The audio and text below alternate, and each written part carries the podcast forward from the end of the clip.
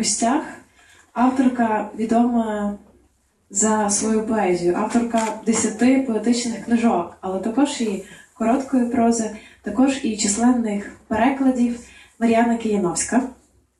Вітаємо вас, Мар'яна. І тому моє, моє таке перше, перше запитання буде про власне, власне про коротку прозу. Е, як від поезії ви прийшли до, до прози, так чи навпаки? І який жанр вдається, вдається більш влучним для чого? Е, Ми сьогодні будемо теж Мар'яна е, буде читати сьогодні таке оповідання, яке теж є, ем, є зразком тої літератури, яка працює як інструмент певної соціальної дії. І як на вашу, на вашу думку працює так, література на, на озброєння проти чогось чи за щось? І ну, власне, як це відбувається в оповіданні сьогоднішньому? Е, Перше питання для мене. Добрий день всім. Е, Перше питання для мене ем, є простим і складним одночасно, бо е, справді якось так дивно вийшло, що я завжди ем, для всіх є тільки людина, яка пише вірші, ну від певного моменту як людина, яка перекладає. А насправді ем, я абсолютно паралельно завжди і в школі теж. Я писала і прозу, і поезію. І в мене є шкільні спроби якихось, власне, теж оповідань. Е, Для мене це такі дві дуже різні мови, і як би я зараз сказала, два різні дискурси. Причому я, напевно, цього не розуміла, пишучи вже навіть тривалий час. І тільки зараз, е, готуючись до фестивалю, я шукаючи тексти, які могла б запропонувати, я прочитала свої е, оповідання і з'ясувала, що в мене всі мої оповідання про сирітство, так чи інакше. І це при тому, що я завжди і всюди говорю, що я пишу не про себе, тільки не про себе. Я вигадую якісь сюжети, я намагаюся. Е, уникати фабулі будь-якого тексту, який, який пишу автобіографізму. Але от я проплакала три дні, справді це не перебільшення. Я зрозуміла, що всі мої тексти прозові про сирітство, про покинутість, е, про не конфлікт навіть, а це, це якесь інше слово про непомічання матір'ю дитини про відстань, ще про якісь речі. І це найбільш насправді біографічно зі всього, що може бути, бо автобіографічно, бо в мене батьки 10 років жили е, за кордоном, тобто вони повернулися. Коли мені було більше ніж 10 років, народився мій брат відразу, ну, таке тобто. І е, я зрозуміла, що проза зі шкільного віку, це я зараз зрозуміла, тиждень тому, скажімо що вона для мене була способом говорити про сирітство як, як про дуже важливу для мене тему терапевтичну, напевно. Так само, як поезія в мене така катарсична містерія про життя і смерть, яка теж мала мати оцей, оцю структуру, яка мені допомагала вижити. Тому цього питання, чому я це пишу, ну якби неможливе самої історії причини. Але писати можна спонтанно, а писати можна розуміючи, що ти робиш. Коли я писала свою прозу, то я завжди думала ну, до, до моменту, коли мені зв'язалася з автобіографічно ланка, я завжди думала, що власне, е, що е, моя проза виконує ті чи інші соціальні завдання. І причому це ці, ці думки в мене виникли не, в момент, коли Лариса Денисенко запропонувала взяти участь в проєкті е, про насилля. Тому що в мене, коли різдвяна історія, то це була різдвяна історія дівчинки з інтернату, Е, Коли мама по скайпу, то це е, ну, теж ну, якісь такі от речі, котрі мали відповісти на певні питання. Але річ в тому, що навіть в найбільш своїх перших спробах ранніх я все одно е, ну, власне йшла за цими соціальними сюжетами, тому що моє перше, взагалі перше оповідання, про це вперше говорю. Воно, я його нікому не показувала, воно з- точки зору літератури е, недолуге. Е, е, воно було про любов дівчинки-школярки до хлопчика-візочника. Я його написала приблизно в 11 років. Е, ну, в принципі, в той час літератури про ну, такого сюжету, щоб ну, в Радянському Союзі, це ще міцний Радянський Союз, е, почуття дівчинки до хлопчика-інваліда, і як вони з того виборсуються. І там насправді воно все звичайно не дописано, бо я собі е, не дала ради з, ну, зі всім не дала ради, але, але тема була така.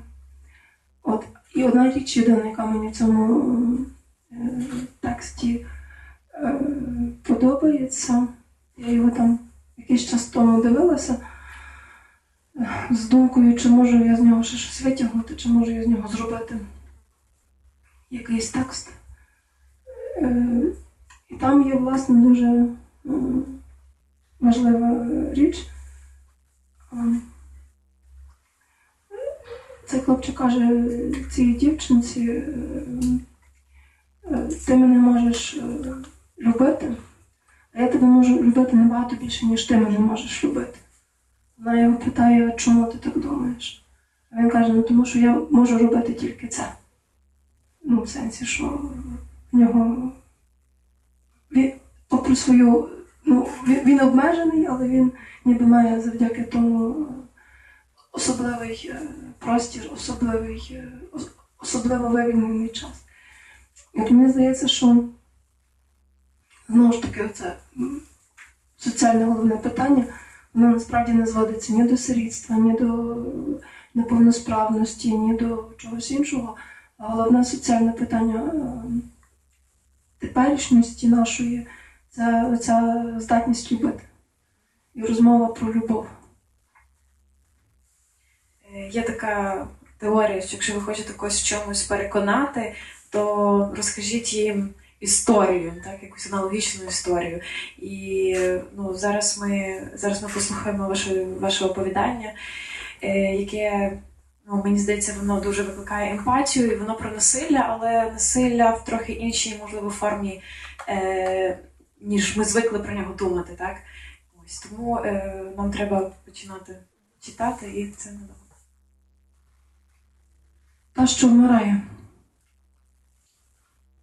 Мамо, я хочу, щоб у мене був рак. Тим, хто вмирає, все можна. Вона сказала це в неділю ввечері, зачинившись в своїй кімнаті та дивлячись в дзеркало. Відображення восьмирічна дівчинка щойно після сліз очі блищать.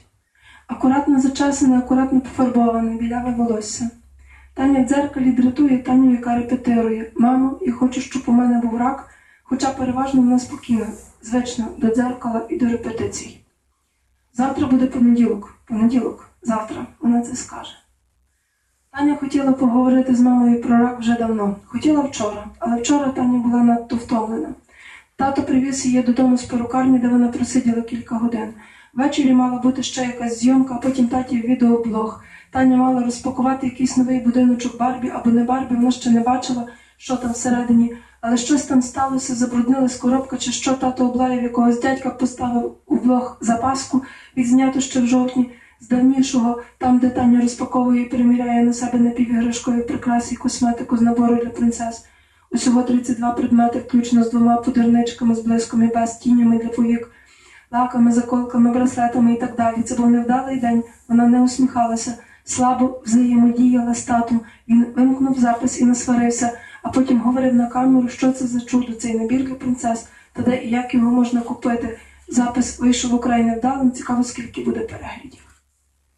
Сьогодні Таня теж надто втомлена, просто мама з татом цього переважно не бачить. Якщо вона не бліда, якщо нема синців під очима.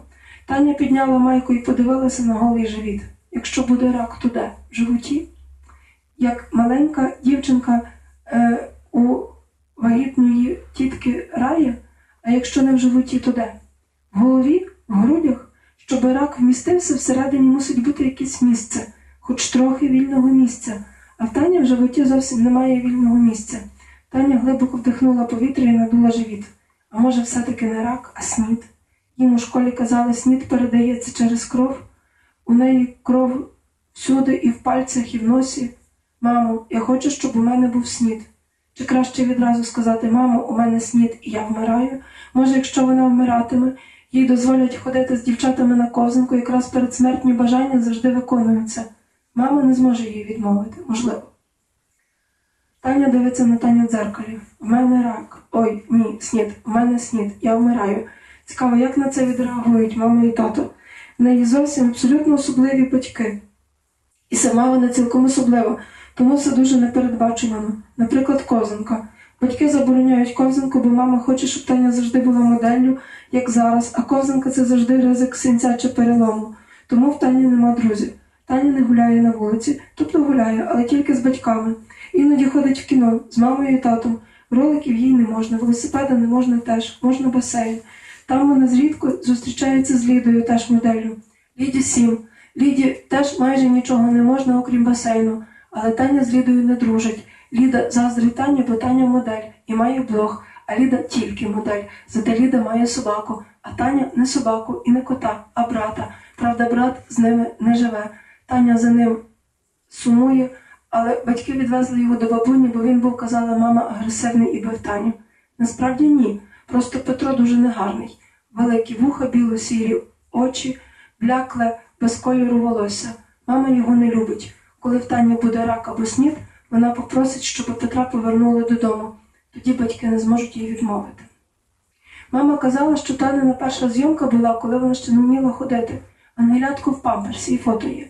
Таня мала біляві ледь помітні кучерики, не плакала, не плакала і не плакала, звикла не плакати, бо вона задіяна в рекламі. Її сварять і садять на стілець за, сті... синці та подряпини, але навіть тоді Таня не плаче. Не можна, щоб почервоніли очі, не можна, щоб почервонів ніс, не можна, щоб від сліз підпухало обличчя, не можна, щоб зривалася зйомка, не можна хворіти. Але рак не хвороба, коли рак усе можна. Петро трошки заздрить Тані, бо в неї все є, а в нього в бабуні є тільки бабуня і кицька. Петро завжди каже про себе, що він дівчинка і принцеса, бавиться таненими іграшками і мріє про поні. Якби у Тані був рак, вона попросила би в мами поні, а тоді, може, віддала би поні Петрові. Не відразу, а колись потім. Таня не розуміє, чому Петро так дратує маму. У бабці він точнісінько такий, яким був удома, трохи занудний, але Таня його бракує. Йому шість. Він піде до школи, хоч мама каже, що його там з'їдять. Колись давніше Таня, може, не лякалась би, як це так з'їдять, але зараз вона знає, що це так говориться. Ніхто Петра в школі їсти не буде. Бабця просто дуже переживає за Петра і тихо зітхає, бо він майже не виходить у двір до дітей, хоча йому можна і до дітей, і на ковзанку, і бавитися з котом, але головне його заняття це заздрість до, до Тані. Мама каже, що нібито Петро бив Таню, бо, але, але сама Таня цього не пам'ятає. Петро дуже радіє, коли Таня іноді приїжджає з батьками до бабуні, ходить за нею всюди, і Тані це насправді подобається. Вона би хотіла, щоб Петро жив із ними вдома, але цього ніколи не буде. Так кажуть обидві її бабці, і Таня знає, що так воно і є. Сама Таня ходить в школу, але не щодня. Мама домовилася з директором і вчителькою. Всі розуміють, що в Тані кар'єра. Кар'єра взагалі чарівне мамине слово. Вони ходили до лікаря. Мама хотіла, щоб Тані трохи переробили ніс. Лікар сказав, що Танин ніс цілком гарний, але мама почала переконувати, що в Тані кар'єра, і ця кар'єра залежить від краси її носа. Але лікар сказав, що нема про що сперечатися. Діт, дітям такі операції не роблять. Ще він сказав: не калічте дитину. Таня налякала, яким голосом він це сказав. Але рак чи снід не каліцтво. Таня трохи про це читала. Мати рак чи снід значить вмирати, але ніхто не вмирає відразу, майже всі навпаки живуть. Таня розказували про волонтерів, які ходять в лікарню, де всі дітки хворі на рак, і вони бавляться і дружать, а Таня хотіла би з кимось дружити. В школі в неї нема друзів, вона не знає, чому немає ніде. Може, її друг фотограф свят, дядько свят, але тато і мама називають його педофілом. Таня не дуже розуміє, що означає це слово. Вона питалася у вчительки, їй сказали, це слово нічого не означає. Але від педофілів треба триматися якнайдалі, Е, Таня не може триматися якнайдалі від фотографа свята, якщо мама сама возить Таню до нього в студію, і тому вона в дні фотосесії іноді навіть пропускає школу. Дядя Свят каже їй: ну, серденько, допоможи мені тебе сфотографувати. Допоможи, усміхнися, розслабся. Він розказує дуже смішні історії, а щоб встановити контакт, бере Таню за руку або гладить по голові. Мама при ньому мовчить і навіть сміється, вдома у спальні свариться з татом, який вважає, що треба шукати іншого фотографа, але іншого такого, як дядя Свят, нема. Він відчуває дітей, каже мама, це правда. Він відчуває її Таню, його фотографії ідеальні. В нього каже мама, великі зв'язки від свята залежить вся Танина кар'єра. Тому наступного дня уже тато везе Таню до свята, і тато і свят розмовляють про якісь екс- ексклюзивні товари, про море, про Париж. Там, де були вибухи, до, до Тані підходить асистент дяді свята Володя, працює з Танею, робить їй легенький візаж. Дядя свят виставляє світло, починає командувати сонечко, давай отак, а тепер отак, і ручку отак, і голову вище. Таня чемно сідає, встає, присідає, усміхається. Їй дають випити соку, вона дякує, стає, сідає, присідає, притискає до грудей рекламний йогурт або найкраще випрану футболку, що пахне свіжістю, або велику, як подушка, пачку хрумких чіпсів, або надувне рятівне коло. З колом вона знімалася на зеленому тлі, але їй пояснили, що це буде фотознімок, нібито з моря, де дядя свят вміє робити такі от фокуси. Море, сніг, усе що завгодно. Завтра понеділок фотосесії дяді свята не буде, і це жаль, бо крім Петра і бабуні, Таня ще іноді сумує за дядою святом. Він добрий, а буває, що трохи смішний. Він цікаво розказує і завжди фотографує тільки Таню і ніколи маму чи тата. З фотографіями дяді свята насправді дуже дивно, дивно і з Таніними фотографіями в принципі. Таня не має жодної сторінки в соцмережах, тоді як дівчата з класу мають по декілька. І хоча Тані мало на щодня якісь фотосесії, в неї самої нема чим зробити селфі, ані взагалі будь-яке фото. Батьки кажуть, їй не можна мати айфон, від цього постраждає її ка- кар'єра. Це якщо в інтернет потрапить якесь невдале Танине фото.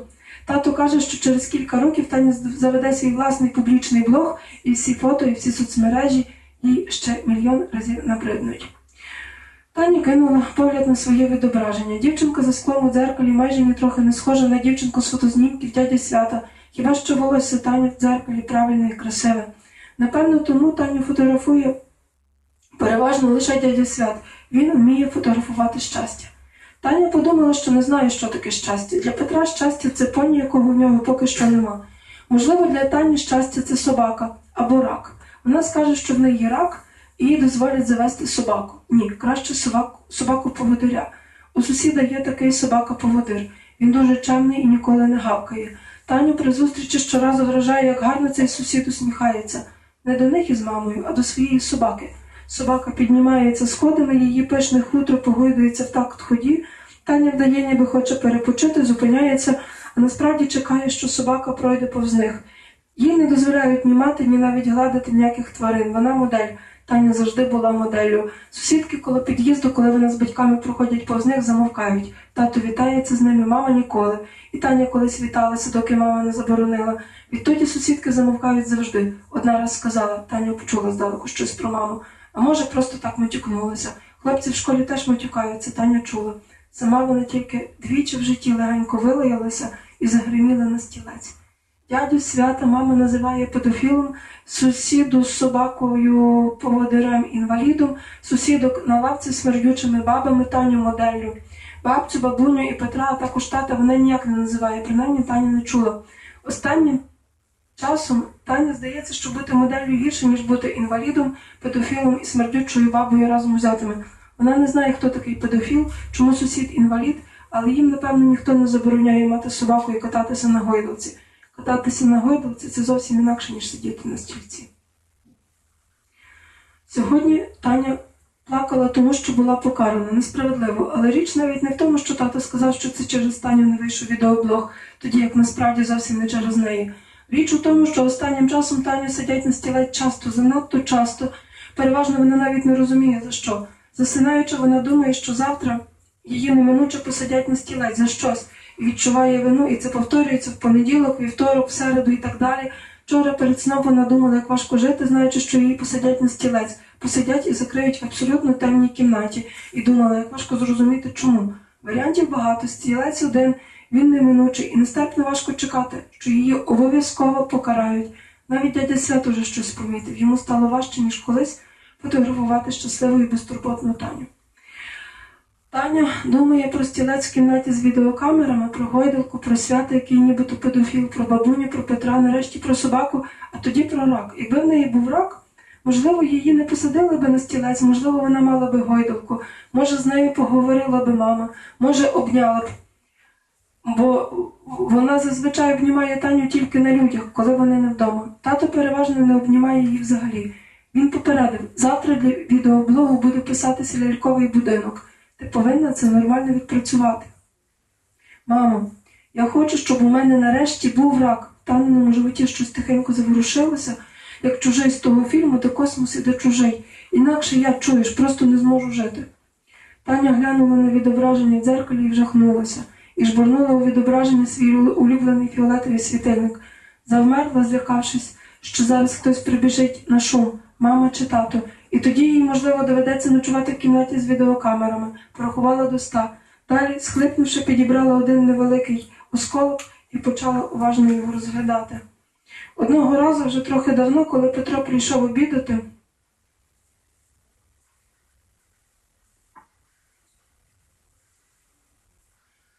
Е, власне, це частина про Петра. Е, е, Одного разу, вже трохи давно, коли Петро прийшов обідати, бабуня завісила вікно щільнішою фіранкою. Без неї сонце сліпило очі так, що аж наверталися сльози. Вона поставила перед ним повну тарілку борщу, сіла на табурет. Їж, коли ти був зовсім малий, я спала з тобою, пам'ятаєш? Ти? Чому? Ти боявся залишатися сам у кімнаті, кричав, плакав і виривався. Чому? Ти це пам'ятаєш? Я пам'ятаю Таню. Скоро батьки заберуть тебе назад до вас додому. Чому? Тані сумно без тебе, і татові, і мамі. Петро насправді зовсім не хотів повертатися до тата і мами, навіть до Тані, раз у нього тут є її іграшки. Там він відразу перестане бути принцесою. Там принцеса Таня і тільки Таня. Чому додому? Бабуня мовчала, я не хочу туди їхати. Дитинку, мені треба лягти в лікарню. Ти мусиш знову трохи пожити з ними, бери їж. Якщо я буду жити з мамою і татом, я помру раніше, ніж ти. І кіт без тебе помре, не лягай в лікарню. Ти їж. Не буду. Чому? Не хочу. Ти, хлопчик, ти повинен бути сильним. Не хочу. Петро кинув ложку у ледь надпочатий борщ, вибіг за двері і затупотів голосно так, щоб бабуня почула сходами. У двір виходити він не збирався, бо для всіх він був смішний. І, і це ще ніхто у дворі не знав, що насправді Петро принцеса. Хіба, може, хтось із хлопців побачив у нього сто років тому налаковані нігті на ногах. Бабуня тільки зітхала, коли він брався за танені іграшки. Переважно це були ляльки, рожеві єдинороги і коні з крильцями, що їх усі смішно називали пегасами. Всі вони жили в його кімнаті в великому палаці над підліжком та на килимі, де для них були прокладені дороги, шуміли зелені ліси, височили червоні гори, розливалися сині моря. Петро, коли він ставав прекрасною принцесою Петраркою, ну, мудро правив своїм іграшковим світом. Іноді до нього приєднувався кіт. У Петрарку закохувалися лицарі, а потім складали для неї вірші і писали їй листи. Петрарка їздила на прогулянки на білосніжному коні і танцювала на балах. Заради Тані та, може, заради бабуні, Петро ніколи нікому не розказував про Петрарку. Для Петра бути Петром означало одну з таємниць. Мама і тато вже мали Таню, принцесу Таню, і не хотіли, щоб дочка і принцеса у них повторювалися. Сам Петро нічого не міг пригадати, але Таня казала, що між ними з Танею щось сталося. Після того і вже давно він почав жити з бабунею. Бабуня дбала про нього, вчила його читати і рахувати, але не вчила нічому важливому.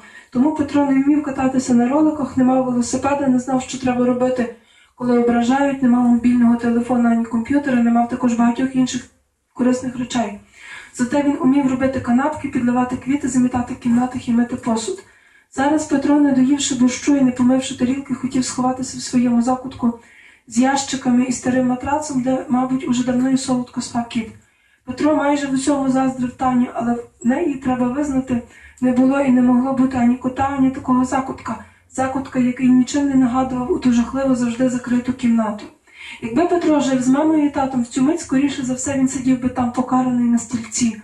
Бабуня, між іншим часом могла його навіть відлупцювати, але в бабуні не було такого стільця, стільця в кімнаті з відеокамерами, стільця в зачиненій кімнаті з відеокамерами, де ти опинявся сам на сам зі своїм страхом і з думками про смерть.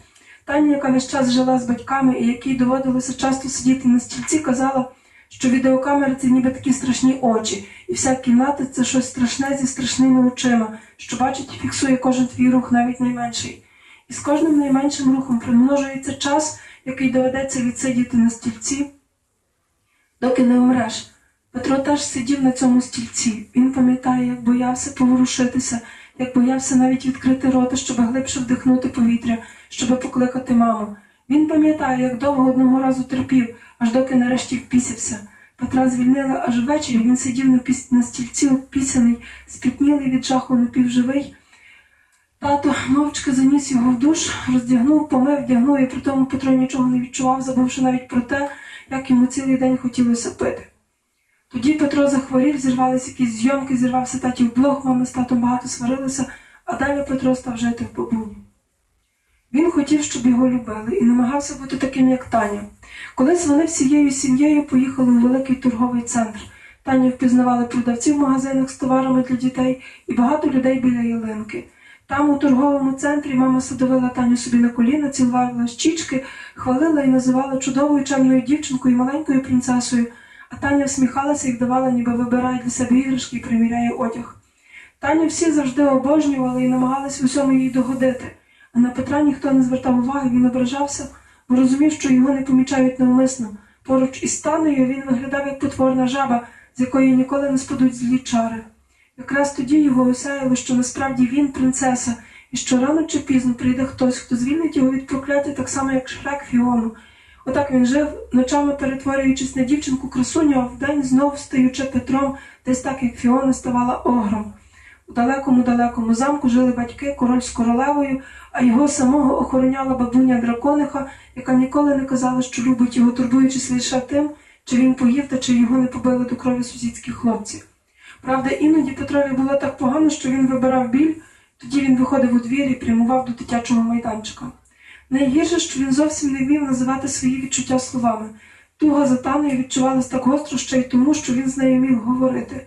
Насамперед про неї, власне, про Таню принцесу та ще про кімнату з відеокамерами та зі стільцем. Як не дивно, Таня розуміла його страх з півслова, а от коли він заговорив про кімнату смерті з бабунею та глянула на нього так, ніби вперше побачила, а тоді відвернулася і швидко пішла на кухню. Було нестерпно, та полегкість прийшла несподівано. Одного разу тато і мама привезли і винесли на горище кілька коробок зі старими таніними іграшками. Насправді ніякими не старими, бо Таня не встигала ними бавитися. Через усі її зйомки і фотосесії вона навіть у школу не встигала ходити. Частину Таніних іграшок Петро забрав з горища в кімнату під ліжко, йому відразу стало трішечки легше. З Таніними ляльками і єдинорогами він відчував себе подібним до Тані, красивої Тані, улюбленої всіма Тані. Тані щоденний татів блог, із якої дивилися майже всі сусідські діти і навіть їхні батьки. Але тільки Петро знав, що більшість іграшок та речей, які розпаковувала перед камерою в татовому блозі Таня, зрештою потрапляють до нього. Можна сказати, належать тільки йому. Захищений таніними ляльками, конструкторами та іграшковим посудом, Петро відчував себе майже невразливим. Він думав, що йому тепер не страшні ні той стілець, ні та бабуня, ні, ні, ні, ні та кімната з відеокамерами. Недавно Петро несподівано забіг до кухні. Бабуня зігнулася над столом і, здається, плакала. Давно, коли Петро був зовсім маленьким, плакав лише він.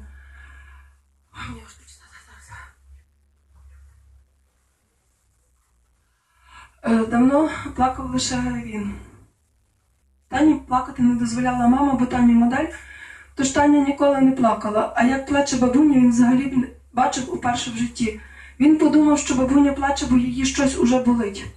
Зрештою, бабуня так і не лягла в лікарню. Він розумів, що оскільки йому дуже не хотілося їхати жити до мами і тата, бабуня не лягла в лікарню, щоб залишитися з ним. У вересні Петро мав би йти до школи, мама дзвонила до бабуні, просила зняти мірку з Петрової ноги, штанок, рукавів, плечей і пояса. Виявилося, що за півроку Петро підріс на 5 сантиметрів. Я весь час згадую, який ти був крихітний, сказала йому того вечора бабуня. А тепер ти вже майже як Таня. Зовсім я не як Таня, Петро спалахнув, відчувши, як щось нестерпне паралізує ціле його тіло, і доки того не сталося, засліплений незрозумілою злістю, побіг у свою кімнату.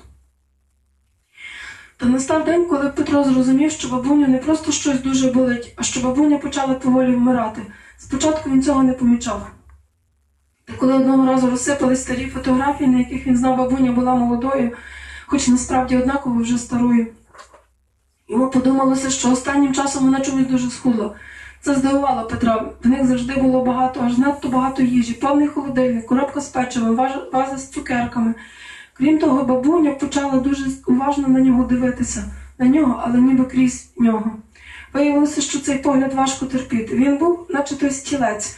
Петро почав усіляко уникати бабуні, втікав у закуток, виймав з-під ліжка танені іграшки, але чомусь тепер вже не міг ними гратися. Він зараз дуже рідко відчував себе принцесою, бо принцеси не міняються, міняються тільки живі люди. Ось і його бабуня раптом почала дуже швидко мінятись. Петро за цими змінами вже просто не встигав. Врешті Петро не витримав і одного дня, коли бабуня прийшла з крамниці, потягнув її до себе в кімнату, почав хвалитися своїми чи все ж іграшками, замком під ліжком, країною на килимі, казковими тваринами. Бабуня дивилася, як він розказує. Власне, дивилася, а не слухала. А він раз у раз повертав голову, щоб поглянути у вікно. Дерева, які бачив Петро у вікні, весь час мінялися, не кажучи вже про хмари, і бабуня змінилася, а Таня завжди була принцесою. Тепер він наздогнав її, значить, йому прийдуть не лише танені теперішні іграшки, а й одяг, і кросівки. А сам він Петро зміниться? Чи вже більше ні? Коли тато і мама приїжджали до них із бабунею востаннє, Петро чекав насамперед нових коробок з іграшками, рахував дні. Нарешті батьки приїхали. Привіт, сказала мама, виходячи з машини. Як ви тут? Добре? Петро обійшов машину, щоб опинитися з боку керма. Нормально. Не скучав ти без нас, правда? Не скучав. Ми з татом привезли тобі пепсі. А ще що привезли? Спочатку пепсі, сказала мама. Тато пішов відчиняти багажник, Петро побіг за ним, на вулицю вийшла бабуня. Привіт, мамо, ну як ви тут? Якраз свіженький бульйон зварився, картопля з грибами ходіть, щоб не стигло. Мамо, та ми поїли дорогою, зупинялись там непоганий ресторанчик, той, ну ти знаєш. Все одно ходіть, доки тепле. Нехай, пішли тоді. Мама виразно подивилась на тата, тато замкнув багажник, вони пішли з бабунею в дім. Петро крикнув їм наздогінь. Ви ж навіть не дали мені пепсі. Не переживай, пепсі від тебе нікуди не дінеться.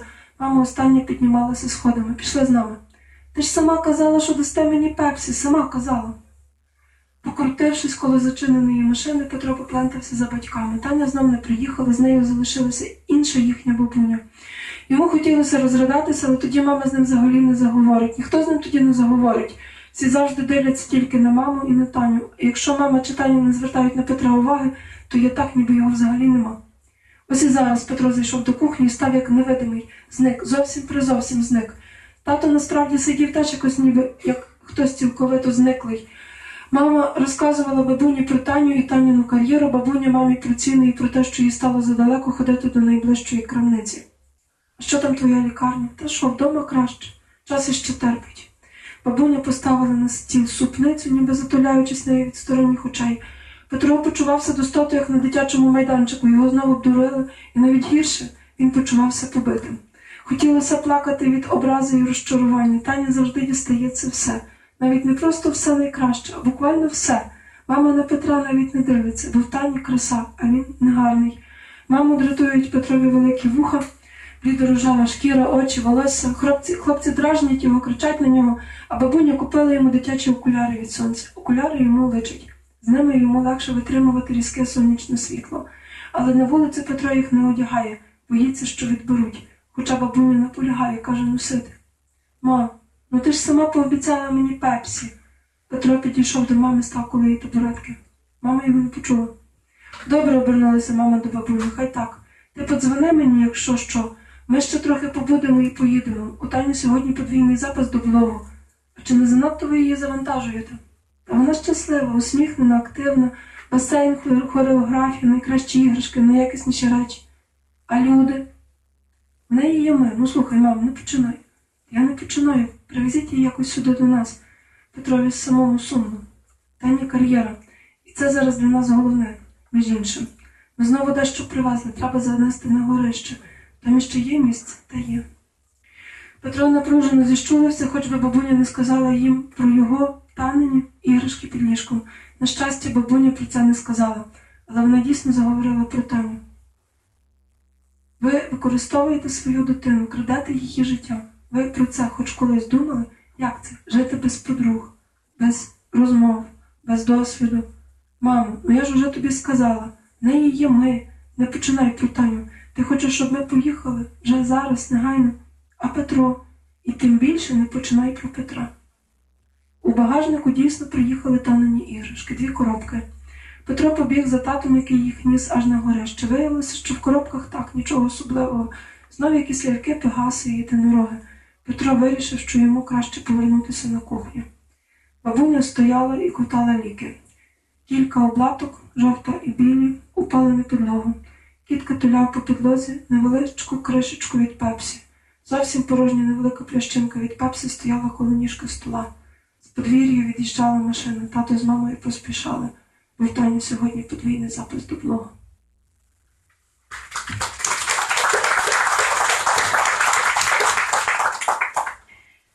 Була Кияновська і оповідання під назвою Та, що вмирає. Мені здається, що ми е, зробимо невелику паузу для того, щоб кожен міг якби обдумати весь цей текст. Він такий, який потребує часу на обдумування. Е, Пані Мар'яна тут буде ще буквально 5 хвилин. Е, Тому, якщо у вас є бажання взяти автограф, подивитися книги, запитати щось прокоментувати, скористатися цією нагодою. І вже через е, е, 10-15 хвилин тут буде наступна презентація. е, Презентація книжки Марисі Никитюк Безодня.